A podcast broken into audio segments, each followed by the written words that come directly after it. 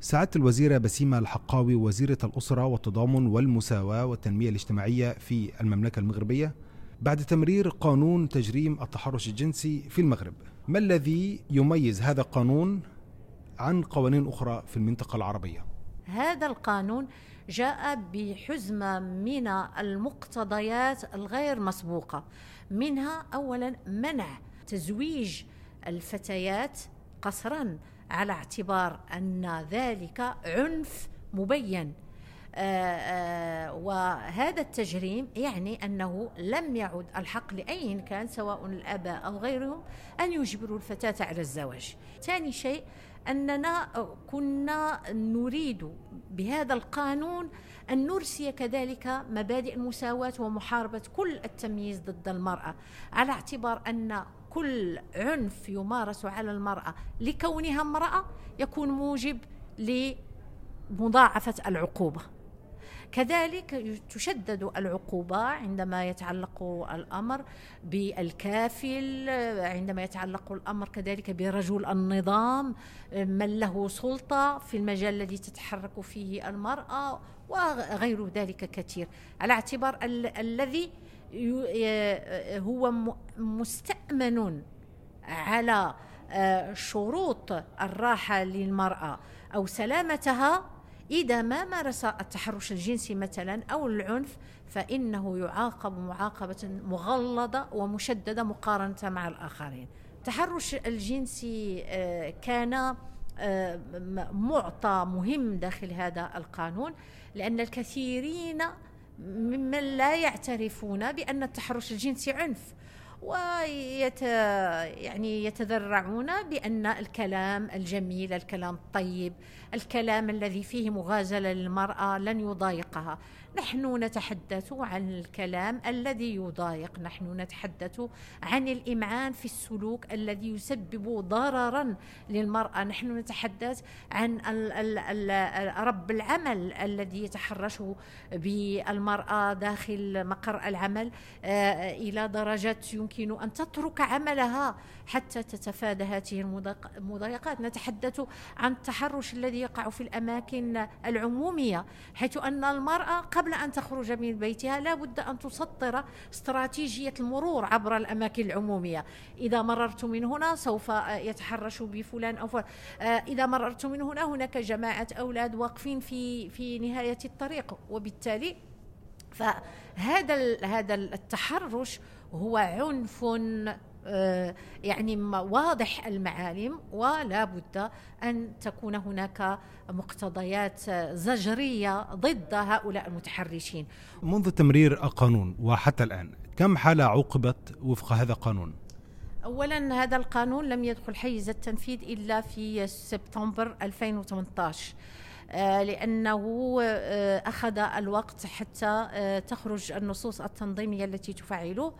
ومنذ آه، ذلك الشهر إلى اليوم هناك عدد من الأحكام التي صدرت عن قضاة الذين استندوا في أحكامهم على مرجعية قانون العنف ضد النساء. وكان لتلك الأحكام الأثر الجيد تداولتها الصحف وتداولها الناس على اعتبار أن القانون بدأ يفعل وأنه اليوم هو آلية قانونية لكن كذلك آلية بيداغوجية.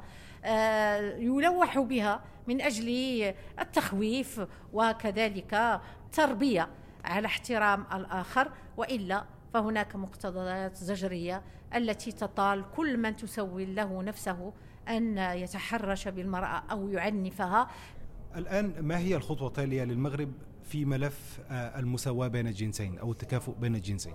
آه، المغرب منذ 2012 يتوفر على سياسة عمومية مندمجة. للمساواة. ولأول مرة آه، يكون هناك إطار آه، في إطار خطة حكومية للمساواة اسمها إكرام. تتقاطع فيها جميع الأعمال لجميع القطاعات الحكومية.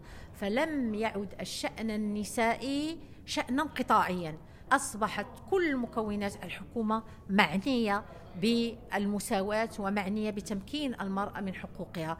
وهذا هو الذي ساعدنا على أن ننجح في هذه الخطة الحكومية. إكرام 2012-2016 فأطلقنا في 2017 خطة جديدة. مع حكومة جديدة. أطلقنا حو...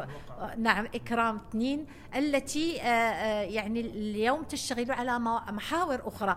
من ضمنها علاقة المرأة بأدوارها الأسرية وحقوقها بين المهني والأسري. وكذلك ركزنا على التنزيل الترابي المجالي لهذه البرامج مع المجالس الترابية لأن تعاطي ومعالجه قضايا المرأة. يجب كذلك أن تعالج ترابيا بالقرب الضروري. فالاماكن التي يمارس فيها العنف في كثير من الأحيان لأنها تفتقر إلى أعمدة النور. لأنها تشهد ظلام يمكن المعنف والمجرم أن يعتدي على المرأة. المجالس الترابية يعني المجالس المحلية؟ نعم. طيب اذا يعني تحدثتي عن عن هذه الخطوات التي اتخذتها الحكومة الآن في إطار خطة عام 2030 للتنمية المستدامة نعم.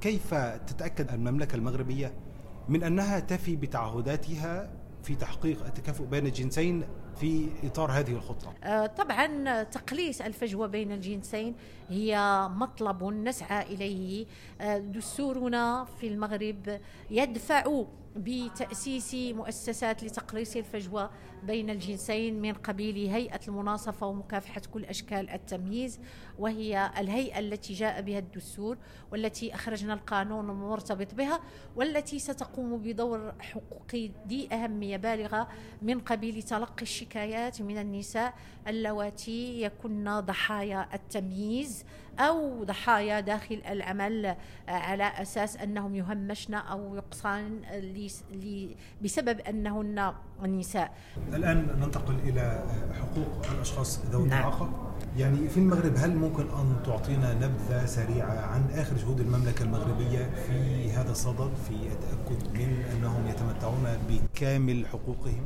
اولا المقاربة الحقوقية التي يعتمدها المغرب لا يمكن إلا أن تستحضر انتظارات الأشخاص في وضعية إعاقة على اعتبار أن الاهتمام ربما كان متاخرا. هو منذ عشرات السنين. ولكن كما تعلمون كما في العالم حتى هنا في أمريكا. اليوم الحمد لله هناك نهضة في هذا المجال والمغرب هو في عمق هذه النهضة. فالشخص في وضعية إعاقة له كامل الحقوق من طبيعة الحال على اعتبار أن الإعاقة هي تدخل في التنوع البشري. وليست مرضا. كل منا مختلف عن الآخر. والأشخاص في وضعية إعاقة مختلفين عن الآخرين ومختلفين فيما بينهم. لكن لا بد أن يؤخذ هذا الاختلاف بعين الاعتبار ونتعاطى معه من أجل ضمان الحقوق.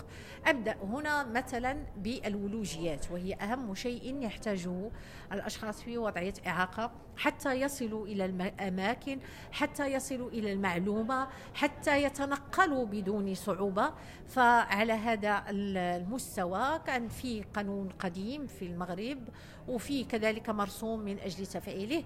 فعليا فعليا سنة 2012 آه، بدأنا في تقديم نموذج عن مدينة ولوجة.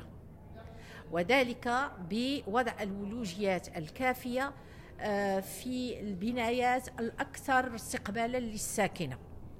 من قبيل الجماعة المحلية من قبيل الولاية وكذلك في العرائس التي هي آه، حدائق وفي الشوارع وفي الأزقة فأصبحت مدينة مراكش مدينة ولوجة وأصبحنا نقدمها ونسوق بها آه، يعني موضوع الولوج للأشخاص في وضعية إعاقة مع باقي الجماعات المحلية. نقول لهم انظروا مدينة مراكش عليكم أن تقوموا بنفس الشيء. وشجعنا خمس مدن أخرى لكي تقوم بذلك.